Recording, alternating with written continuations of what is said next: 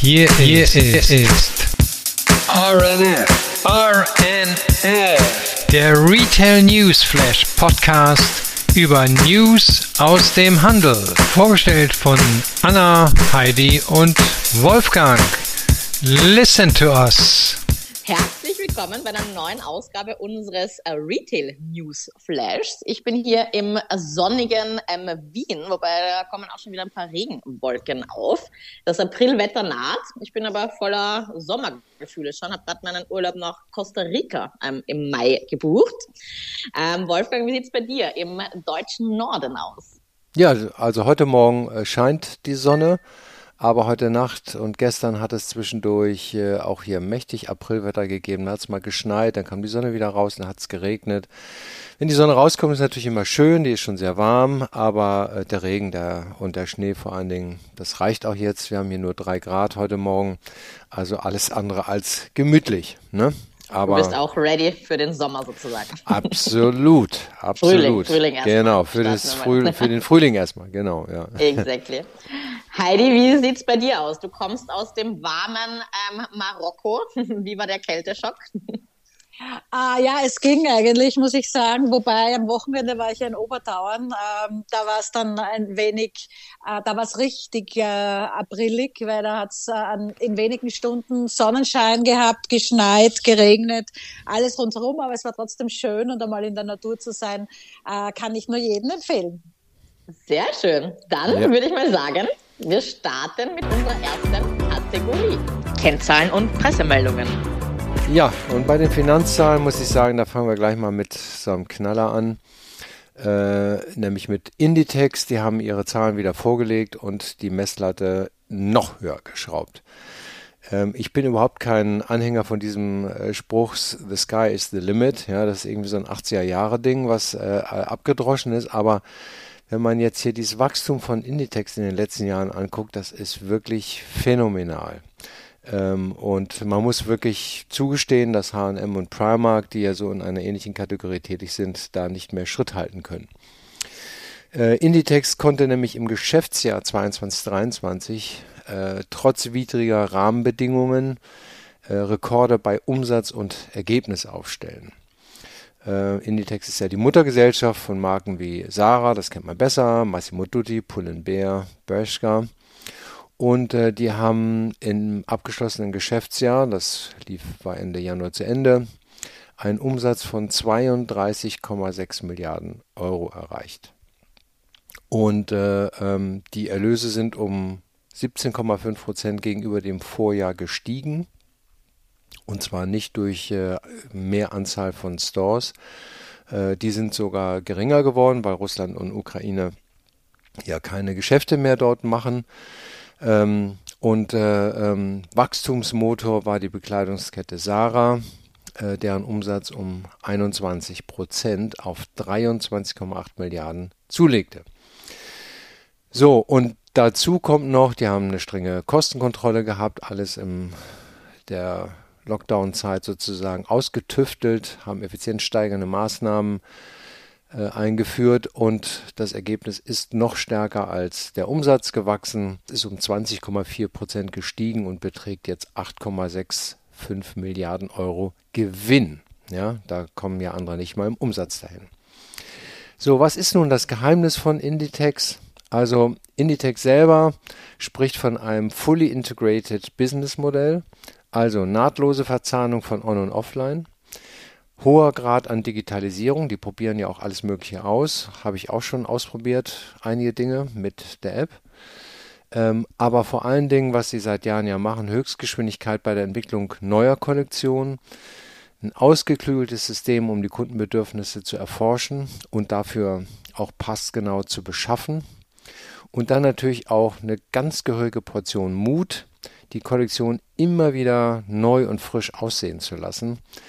Bei Zara, da ist nichts mit Basics, die findest du nur ganz am Rande, sondern das ist Fashion, Fashion, nochmal Fashion. Also ich finde Respekt Inditex, dass ihr da immer noch einen oben drauf legen könnt, muss ich mal sagen.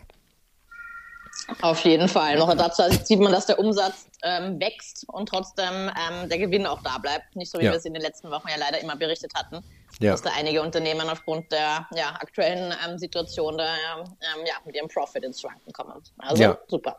Ja, Zara hat, also Inditex hat leider nicht berichtet, wie stark der Digitalanteil gestiegen ist, aber man weiß ja, die hatten ja angekündigt, dass sie etliche Stores schließen. Habt ihr vielleicht auch schon gesehen, kleinere Zara-Stores verschwinden im Moment, es bleiben nur die großen, aber der Online-Bereich, der ist sicherlich mächtig gewachsen und das ist eben auch sehr eng miteinander verzahnt. Ne? Ja.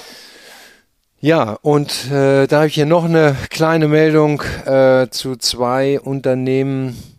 Da weiß ich auch nicht, ist das nun Zufall oder hat der eine ganz schnell mal eben bei dem anderen kopiert, so wie die das auch bei der Mode machen. Denn nahezu gleichzeitig haben eigentlich zwei Pure Online-Player ihre Pop-Up-Stores eröffnet. Zum einen die Firma Boohoo, das ist ein britischer Fast-Fashion-Händler, der hat das erste Mal einen Pop-Up-Store gemacht, nämlich in London. Und dort können Kundinnen für 2 Tage die neuesten Kollektionen in Echtzeit kaufen. Es werden einzelne Stücke sozusagen aus der Kollektion vorgestellt das Ganze geht vom 25. oder ging, muss man besser sagen, vom 25. bis zum 26.3. Die Eröffnung war in der Nähe von Oxford Circus in der Great Portland Street. So, und der Wettbewerber SHEIN, der hatte auch seinen Pop-Up-Store aufgemacht. Das ist allerdings nicht der erste. Und das ist jetzt schon das 3. Mal, dass sie auch in Berlin einen Pop-Up-Store aufmachen. Diesmal wieder beste Lage auf dem Townziehen Nummer 1, direkt beim KaDeWe. Und da zelebrieren die eben auch alle möglichen Sonderangebote, Make-up-Aktivitäten, Selfie-Atmosphäre und Möglichkeiten, T-Shirt, die man selber drucken lassen kann und. Und also beide fast zur gleichen Zeit, beide ähnliches Programm. Man fragt sich dann immer, also offensichtlich ist ja der Retail immer noch wichtig, deshalb machen die Läden auf, damit die Marke auch gefühlt und erlebt werden kann. Und es ist kurios, dass uns ausgerechnet so Online-Händler dann zeigen, wie modernes Retail eigentlich funktionieren muss. Ne? Ob das nun nachhaltig und dauerhaft ist, wenn sie die Läden dauernd betreiben, ob sie das Know-how haben, würde ich mal bezweifeln. Aber immerhin schaffen sie es, dass da die Leute Schlange stehen und alle reingelassen werden wollen. Ja, das ist super. Ja. Ich hoffe aber trotzdem, dass die Flächen rund ums KaDeWe bald wieder langfristig vermietet sind, dass wir da nicht auf Pop-Ups dann achten müssen oder dass das SHEIN sich mit dem Pop-Up einlisten kann. Nee, aber das ist ja nun mal, ich meine, das wisst ihr ja auch, dass es gibt viele leerstehende Flächen in Einkaufszentren und in den High Streets, in den Vororten sieht das ein bisschen besser aus.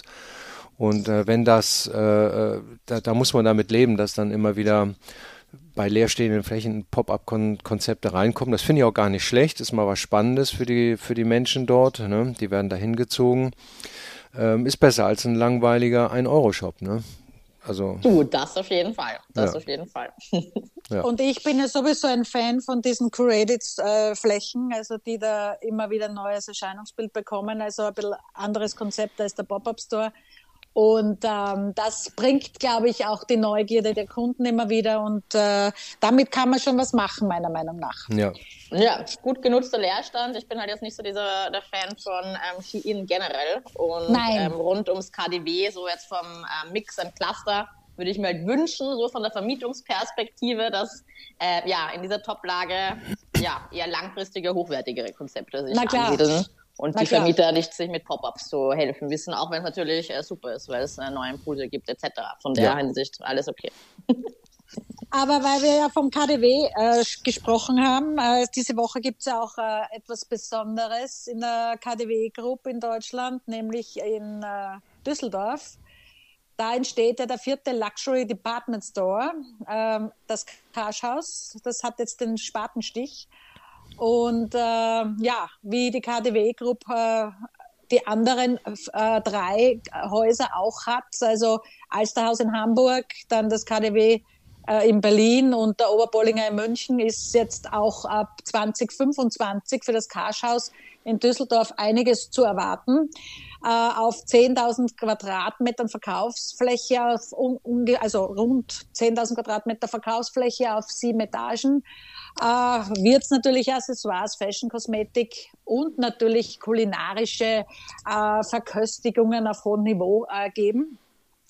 Wer macht das? Der Architekt ist wieder einmal David Chipperfield, der vor diesem wunderbaren Haus einen Lichthof errichtet und da dieser Vorplatz natürlich sich anders gestalten kann, weil ja die Straßenführung von der Heinrich-Heine-Allee zur Kasernstraße wegfällt, hat man jetzt da vorn diesen großzügigen Platz mit einem Lichthof quasi bedacht. Und da geht man auch im Untergeschoss quasi hinein. Also wie im Rockefeller Center in New York oder Apple Store in Mailand kann man sich das da vorstellen.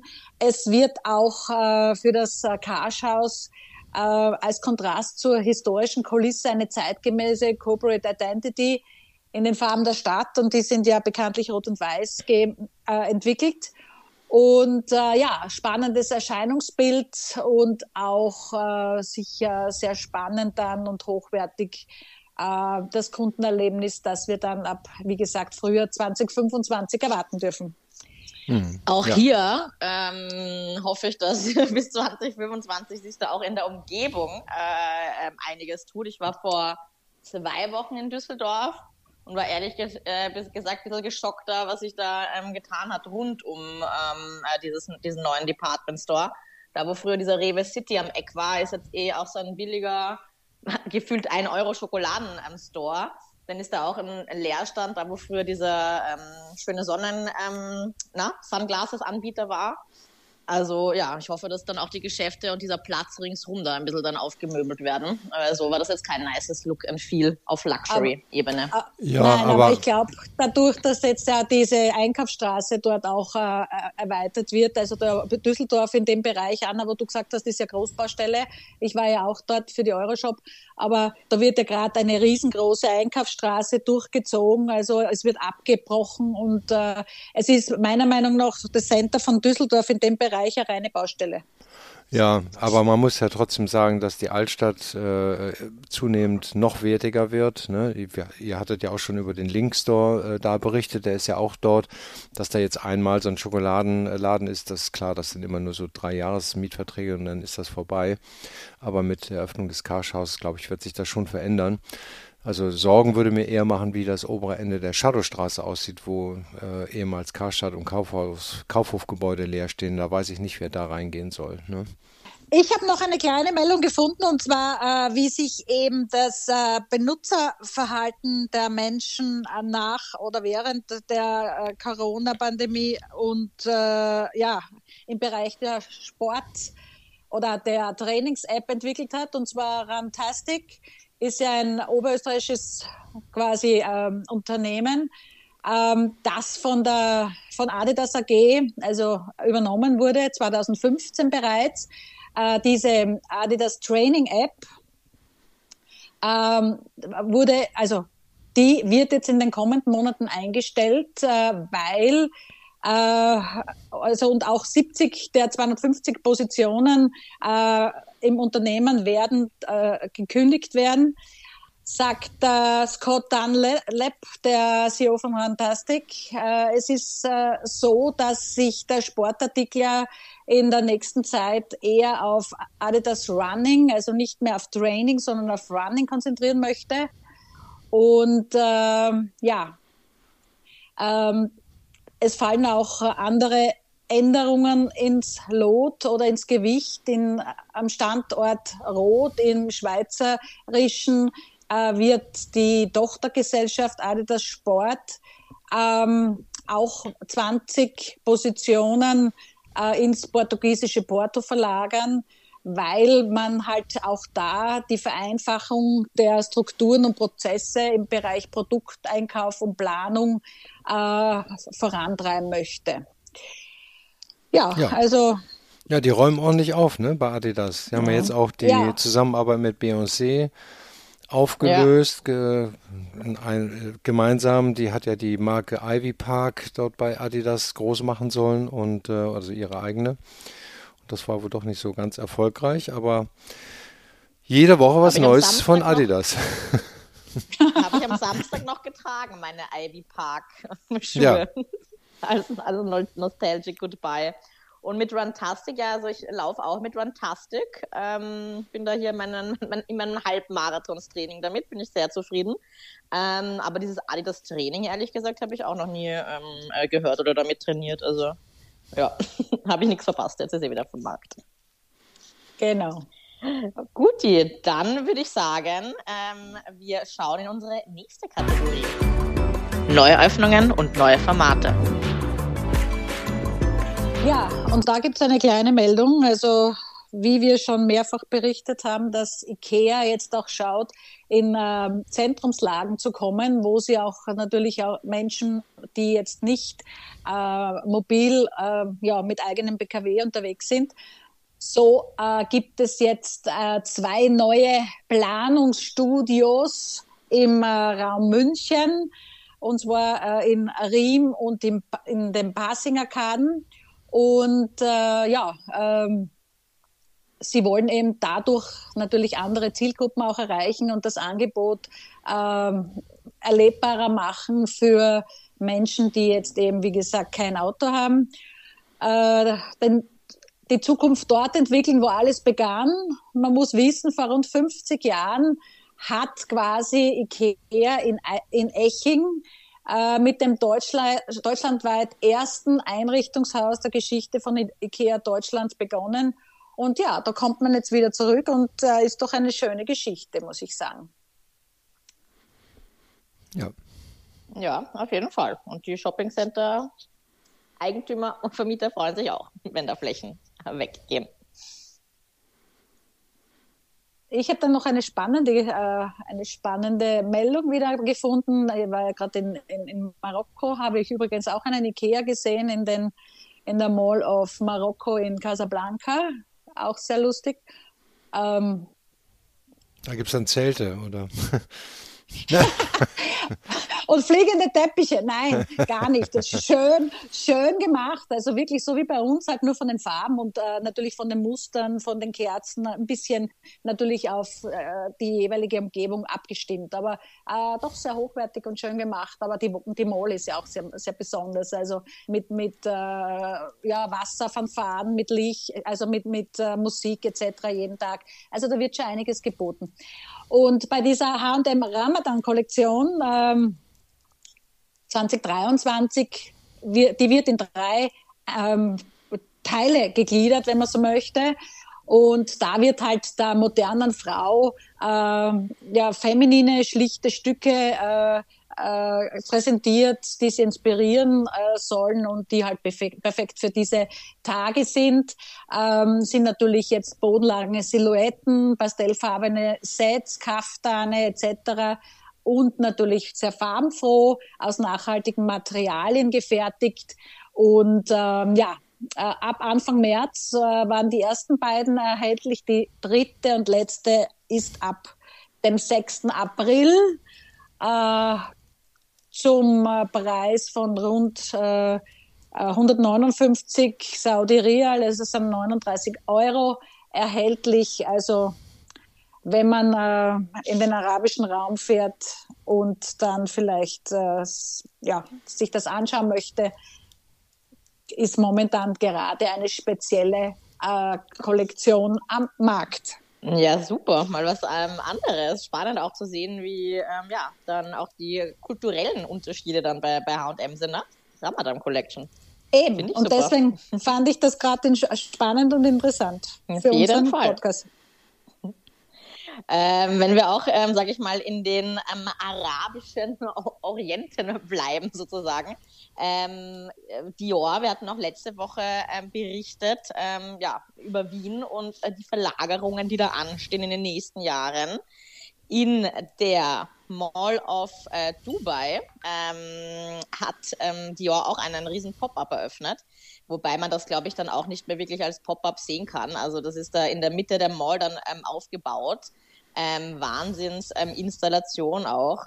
Und man merkt einfach, wie die Marken da auch immer mehr das so zu Brand-Activation und Marketingzwecken dann nutzen. Und das wirklich dann auch so als Third Pillar, ja, dass man hat, okay, man hat seinen physischen Store, man hat seinen Online-Shop und man nutzt auch über das Jahr hinweg dann eben solche Aktivitäten wie Pop-Ups, um da einfach nochmal, ja, der Marke auch nochmal so einen Push dann zu geben. Also sieht super aus, aber nicht nur in Dubai, sondern auch in Hamburg, Wolfgang.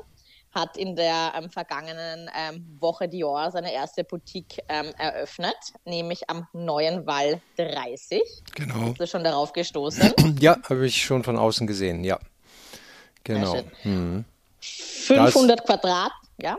Ja, da tut sich einiges in der Straße im Moment und man hat mir schon, glaube ich, schon mal berichtet, ne? Die ziehen da alle gegenseitig um auf bessere Flächen oder größere Flächen.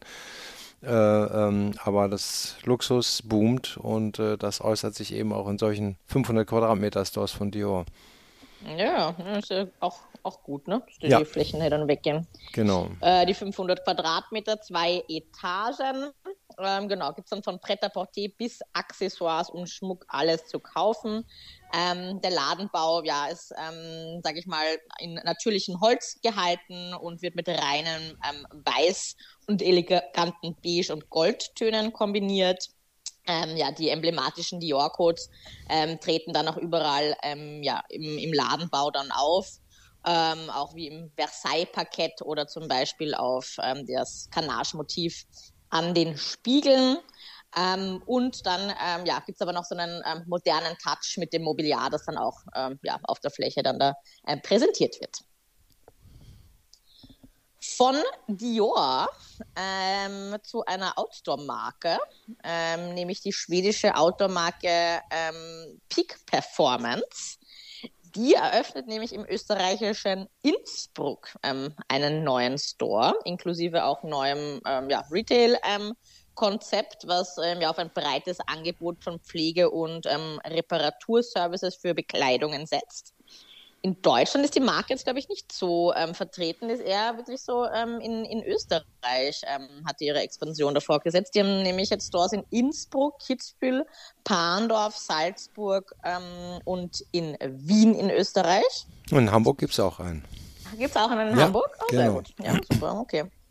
In Berlin ist mir der nie so aufgefallen, ehrlich gesagt. Ah, die haben, ja. In Berlin haben die aber auch einen, ja. Mhm. Echt, da haben die auch einen? Ja. Ah, okay. Genau, und der Laden hat am 18. März eröffnet, 180 Quadratmeter, Inneneinrichtung wurde in Schweden entworfen, ja, auch da steht die Natur und die nördlichen ja, Teile Schwedens wurden da als Inspiration herangesetzt und ja, alles, sage ich mal, im skandinavischen Designerbe von Peak Performance, was da wieder gespiegelt wird. Die Kälte Schwedens, ja. Exactly. Von der Kälte Schwedens oder, also ich muss ja sagen, wir nehmen unsere Zuhörer heute wirklich mit auf Reisen durch beinahe alle Kontinente. Ist wieder mal schön, dass sich sehr vieles tut und sehr viele unterschiedliche Konzepte und Meldungen hier und heute es in den Podcast geschafft haben. Ich habe jetzt noch was gefunden in dieser Rubrik, und zwar die Premiere von Gerry Weber bei El Corte Inglés. Der hat jetzt grundsätzlich ja einen neuen Ladenbau gelauncht Ende letzten Jahres. Aber nun ist der erste dieser Art als Shop-in-Shop getestet worden, und zwar bei El Corte Inglés in den Städten Santander und Valencia. Der Rollout, wie gesagt, des Ladenbaus in Deutschland und Polen mit klaren Farben, Linien, Materialien ist gut über die Bühne gegangen. Und man hat jetzt natürlich deswegen, weil man halt mit El Corte Inglés eine langjährige, erfolgreiche Zusammenarbeit hat, beide einen hohen Qualitätsanspruch haben und natürlich ein Verständnis davon, welches Kundenerlebnis sie zeigen möchten, sich entschlossen dort zu starten. Der Name El Corte Inglés, das bedeutet der englische Schnitt, der stammt von einer Schneiderei für Kinderbekleidung, die 1890 in Madrid gegründet wurde. Und sie wurde 1940 in eine Aktiengesellschaft umgewandelt und seitdem werden Waren aller Art vertrieben. 2001 wurde die erste Filiale außerhalb von Spaniens in Portugal, also in Lissabon, und 5 Jahre später in der Stadt Porto eröffnet. Rund 80.000 Mitarbeiter sind beschäftigt. Also so viel dazu. Ja, spannendes Konzept auch. Immer noch. Auf jeden Fall. Was ich auch spannend fand, nur eine kleine Meldung vielleicht, wir sind jetzt in Tokio, in Japan. Da hat nämlich Jordan World of Flight die erste japanische Location eröffnet. Jordan ist der Schuh, der von auch Nike, also zu Nike Inc. Gehört, wenn ihr den jetzt so im Kopf habt. Und das ist auch der erste, sage ich mal, nur Jordan Only Store. Ne? Also, wer hier ein Jordan-Lover ist, kann hier nach Japan düsen und sich das mal anschauen. Ja. Oder den Links beim Podcast folgen, weil wir verlinken das ja auch. Sowieso. Es geht, geht schneller und preiswerter. Und ist günstiger, ja. Und die Jordans bekommt man auch online. Ja, gut. Fair enough. Aber auch Akne bekommt man online oder sicher auch bei uns in näherer Umgebung, ohne sich jetzt in den Flieger nach Miami zu setzen. Akne Studio öffnet den ersten Store in Miami, trotzdem, am 9. März und 200 Quadratmeter, auch hier 2 Stöcke. Und eröffnet jetzt schön mit der aktuellsten Spring-Summer-Collection. Also auch hier geht es international voran. So, einige Marken, die hier neue Eröffnungen im März jetzt hatten, ist jetzt auch wieder Opening Season. Wir haben heute auch wieder unsere Kategorie Brand of the Month und ich bin gespannt, was Wolfgang uns da mitgebracht hat. Ja, ich habe euch ein kleines Stück hier von Secondella mitgebracht. Die Firma beobachte ich ja seit einiger Zeit und bin auch beeindruckt, spätestens seit ich letzter Woche bei so einem kleinen Event teilgenommen habe, zu dem 150 Leute kamen, buntes Modevolk, wirklich beeindruckend, was dort getragen wurde und tolle Leute, die man da gesehen hat. Naja, und wenn man da so ein bisschen recherchiert, dann findet man eben raus, das ist, die Firma gibt es seit über 50 Jahren. Und ich habe mit der Leiterin für den Social-Media-Bereich, Lisa Waldig, so ein Mini-Interview geführt. Und da gehen wir gleich mal rein. Brand of the Month. Hallo Lisa, vielen Dank, dass du heute Morgen ein bisschen Zeit hast, mit mir über Secondella zu sprechen. Ja, gern. Vielleicht stellst du dich einmal kurz den Hörern vor, wer du bist und was du machst. Ja, ich bin Lisa Faldig, arbeite bei Secondella seit mittlerweile fast 13 Jahren und seit knapp 3 Jahren habe ich Social Media und den Online-Bereich mit aufgebaut. Ja. Toll. Ja, und Secondella, das müssen wir gleich mal erklären, weil nicht jeder wohnt in Hamburg und hat da schon mal eingekauft. Wer oder was ist denn das? Secondella wurde vor über 50 Jahren tatsächlich schon gegründet, ist schon sehr lange vorhanden und wir sind ein sehr, sehr großer Designer Secondhand-Shop und für Hamburger natürlich sehr bekannt, weil wir auch mitten in der Innenstadt sind und Und das ist ja einer der größten Secondhand-Shops Deutschland, kann man so sagen. Ja, ne? Das kann man sagen, auf jeden Fall. Ja, toll. Ja, und was genau wird denn bei Secondella alles verkauft? Es gibt ja auch irgendwie 3 verschiedene Läden innerhalb eines Gebäudes. Ja, das ist das Besondere. Wir haben nur einen Standort, aber 3 verschiedene Stores. Noch mit einer Warenannahme natürlich, wo die Teile abgegeben werden. Dann haben wir unser Hauptgeschäft. Dort findet man dann natürlich unsere High-End-Ware von Kleidung bis Accessoires, von Chanel, MS, Louis Vuitton, Prada etc. Und dann haben wir noch einen Laden direkt daneben. Das nennt sich Secondella Depot und dort sind auch etwas jüngere Labels, Acne Studios, Isabel Marant, also das reicht von bis, es ist alles dabei. Und das Besondere ist auch, dass wir noch ein Outlet haben im ersten Stock, ein etwas kleinerer Laden. Dort findet man reduzierte Ware bis 100 €, also ist quasi bei uns für jeden was dabei. Ja, toll. Und woher kommt denn die Ware? Kauft ihr die ein? Ja und nein. Also hauptsächlich nehmen wir eigentlich in Kommission unsere Lieferanten, so nennen wir unsere Menschen, die uns Sachen bringen quasi, kommen von überall her. Das ist ganz interessant. Und dann haben wir auch noch Einkaufsware. Die wird in Italien eingekauft. Das ist dann Second-Season-Ware. Wir haben natürlich auch Nachlässe. Aber hauptsächlich nehmen wir in Kommission, kaufen natürlich auch besondere Teile an. Es kommt hauptsächlich alles von Privatpersonen. Ja, toll. Und da gibt es ja bestimmt unterschiedlichste Highlights, was man so alles hier schon gesehen und verkaufen konnte. Ne? Auf jeden Fall, es ist alles dabei. Ja. Ja, du hast es schon am Anfang gesagt, seit 3 Jahren hat Secondella eben auch seine Aktivitäten ein bisschen im Online-Bereich aufgebaut. Das kam wahrscheinlich durch den Corona-Lockdown. Ne? Das stimmt. Wir waren online nicht ganz so gut aufgebaut, weil wir uns immer sehr auf unser stationäres Geschäft verlassen haben, weil das immer super war.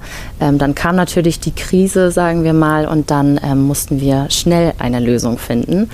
Das fing dann an mit Social Media. Bei Instagram habe ich dann gesagt, müssen wir irgendwie an die Kunden herantreten. Wir hatten schon so eine kleine Followerschaft, aber nicht so viel. Dann sind die Story-Sales entstanden, wurden geliebt und wir gingen weit voran damit. Und gleichzeitig haben wir natürlich immer noch an unserem Online-Auftritt gearbeitet und haben mittlerweile ja auch einen richtigen Online-Shop. Ja, okay. Und darf man mal fragen, war das schwierig, das alles, diese Digitalisierung für so ein gut etabliertes Unternehmen zu starten? Ja, schon. Ja. Es ist nicht einfach. Es passieren so viele Schritte im Hintergrund, die man natürlich nicht bedenkt von Anfang an und die man natürlich erstmal alle erlernen muss. Aber es läuft ganz gut, würde ich sagen. Sehr schön, prima. Ja, also können sich... Also viele haben ja auch vor der Aufgabe gestanden und können wahrscheinlich ähnliche Geschichten erzählen, dass man da einfach so aus der Not heraus die Dinge machen muss und dann geht es ja am Ende doch, ne? Ja, auf jeden Fall. Also gerade als wir als die Corona-Zeit so aktiv war und die Läden wirklich schließen mussten, hatten wir ganz engen Kontakt mit ganz vielen Geschäften hier auch in der Innenstadt, die auch nicht online so etabliert waren und haben uns sehr viel ausgetauscht, auch untereinander, um uns einfach zu helfen, weil viele unseren Instagram-Auftritt erlebt haben und dann auf uns zugekommen sind und gefragt haben, habt ihr Tipps, wie können wir das auch machen? Ah ja toll. Das war ganz interessant. Ja, dann, ich hatte ja selber die Gelegenheit, in der letzten Woche bei einem Event dabei zu sein. Ja. Das hat Secondella auch mal gemacht, ne? Was habt ihr da so auch in der Vergangenheit oder gerade in der letzten Woche gemacht? Ja, wir sind tatsächlich auch bekannt dafür, Events zu machen. Also da haben sich zumindest immer sehr, sehr viele immer drauf gefreut. Letzte Woche hatten wir ja unser Vintage-Event. Das läuft ja immer noch. Wir haben gerade Vintage Days. Das ist was Besonderes, weil wir dann immer eine Fläche im Laden freimachen für besondere Vintage-Teile, zum Beispiel von Yves Saint Laurent, Mugler, auch Chanel. Also wirklich viele, viele Teile von vielen Marken. Und wir hatten ein Eröffnungsevent, was natürlich super ankamen. Das ist natürlich nicht das Einzige. Wir hatten schon einige Events, auch was Vintage betrifft, aber wir hatten zum Beispiel auch schon Blogger-Flohmärkte. Das kam auch immer total gut an. Da hatten wir kleine Kooperationen mit Influencern, die dann ihre Ware bei uns auf der Fläche verkaufen konnten. Dann hatten wir ein Riesenevent, einen Nachlass von der Angelika Blechschmidt. Das war auch super besucht und es ist immer so ein Get-Together. Was auch noch sehr bekannt ist, sind unsere Outlets, also unsere Lagerverkäufe. Dafür wird dann immer eine extra Fläche gemietet und der Ansturm dort ist auch immer sehr, sehr groß. Ja. also über 50 Jahre alt, aber schwer aktiv und dynamisch geblieben. Das ist ja toll. Ja. Das hat ja auch was mit den Mitarbeitern zu tun. Ne? Auf jeden Fall. Ja. Doch, wir sind alle ein sehr gutes Team, arbeiten alle sehr gut zusammen und ja, ich freue mich jeden Tag zur Arbeit zu kommen. Sehr schön. Ja, und jetzt seid ihr hier bei uns in unserem kleinen Retail-Newsletter, da haben wir euch als Brand of the Month wie soll man sagen, gekürt. Wir freuen uns sehr. Ja, das freut mich auch zu hören. Ja, und dann wünsche ich noch weiterhin viel Erfolg. Ja, vielen Dank. Danke fürs Gespräch.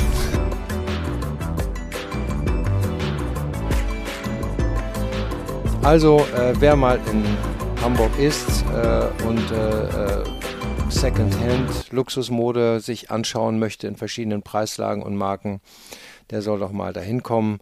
Und da kann man sehen, dass auch so ein 50 Jahre altes Geschäftsmodell immer noch genügend Dynamik hat, um gut durchzuhalten. Und dann würde ich sagen, wir schauen mal, was in unserer nächsten Kategorie Neues gibt. Neues aus dem Metaverse. Zwei kurze Meldungen in dieser Kategorie, und zwar starten möchte ich mit Levi Strauss, und zwar hat der Konzern seine Partnerschaft mit Lalaland.ai, ein digitales Modestudio, dessen Fokus auf künstlicher Intelligenz liegt, verkündet. Und Lalaland.ai stellt KI-generierte Models her, die künftig das Angebot an menschlichen Models mit hyperrealistischen Models mit verschiedenen Kleidergrößen, Alter und so weiter ergänzen sollen. Levi Strauss will damit laut eigenen Aussagen die Anzahl und die Vielfalt der Modelle für die Produkte nachhaltig steigern. Zum Kundenstamm des KI-Unternehmens Lalaland.ai gehören bereits bekannte Marken wie Calvin Klein und Tommy Hilfiger. Die zweite Meldung betrifft, also es gibt wieder eine neue Fugital Wearable Collection, und zwar diesmal von Balmain. Am 21. März eingeführt, und zwar aus 130 limitierten Unicorn-Sneaker-NFTs, die jeweils mit einem identischen Gegenstück aus dem echten Leben kombiniert sind. Die Kollektion präsentiert 5 verschiedene Sneaker-Designs in den Unicorn-Paketen, die zwischen 1.595 bis 2.095 Dollar liegen. Die kann man zahlen, entweder in der traditionellen Währung oder eben in ETH, also in Ethereum. Diese bahnbrechende Kollektion kommt in Partnerschaft mit Space Runners NFT, einem digitalen Modeunternehmen, das von den Branchengrößen wie Pandera, Polychain, Jump Capital unterstützt wird. Die Ethereum-basierten NFTs wurden sorgfältig entworfen, um die Bereiche der High Fashion und der digitalen Kunst zu vereinigen. Balmain Unicorn-NFTs sind noch nicht mit den Metaverse-Gaming-Plattformen kompatibel. Sie sollen im exklusiven, geschlossenen Metaverse von Space Runners tragbar sein. Und dieses Space Runners, dieses Metaverse, dieses neue, soll Ende des Jahres starten und wird Schwerpunkt auf dem Handel, eher auf dem Handel als auf das Spielergebnis, wie es halt bei den anderen ist, legen. Also man sieht, es gibt ja nicht nur ein Metaverse, sondern viele. Die Inhaber des Balmain Unicorn NFTs erhalten exklusive Vergünstigungen natürlich, frühzeitiger Zugang zu den kommenden Kollektionen, exklusive Balmain Produkte und zusätzliche digitale Wearables für Online-Spiele und Metaverse-Plattformen. Die greifbaren Vorteile dienen als Anreiz, um auch die kryptoscheue Masse in die Welt der digitalen Mode zu locken. Und die Zusammenarbeit zwischen Balmain und Space Runners zielt darauf ab, die digitale Modeindustrie in Richtung Mainstream voranzutreiben, indem sie die Kluft zwischen physischen und digitalen, der physischen und digitalen Welt überbrücken. die vielen digitalen Welten dann, die es da noch zu entdecken gibt. Die vielen Metaversen. Exactly. Ja.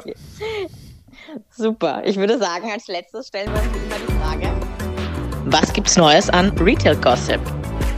Ja, genau. Da erobern wir den letzten Kontinent, ne?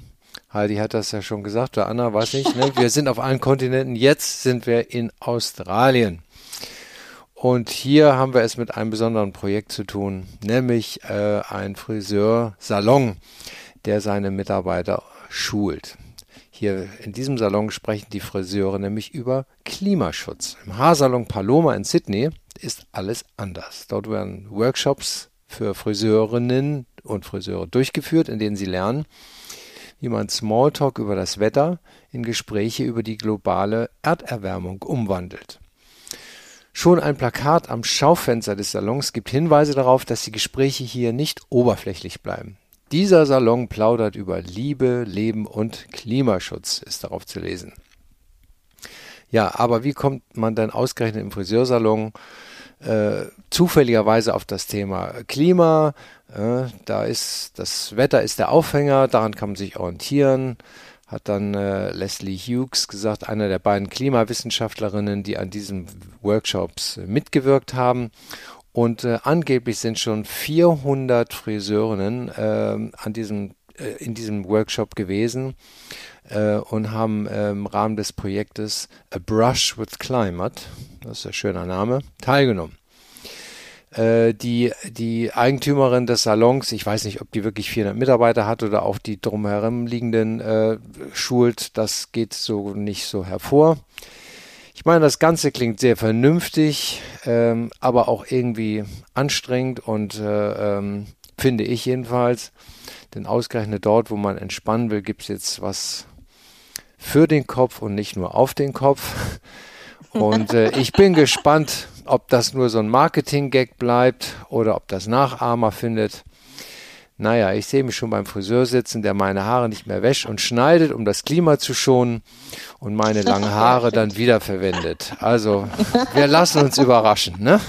Wir lassen uns überraschen, genau. Dann macht man dann nur noch mit, wobei Trockenshampoo ist sicher auch nicht so umweltfreundlich. Nee, bestimmt nicht, nee. Also ja, ich mache lieber meine Augen zu und lasse mir den Kopf massieren, als über das Klima zu reden. Aber bitte berichtet, wenn euch so ein geschulter neuer Friseur unterkommt. Wir freuen uns auf das Feedback. Danken, dass ihr wieder hier uns zugehört habt. Wir hatten wieder spannende Themen und wir freuen uns auf die nächste Ausgabe. Okay, prima, habt eine gute Zeit.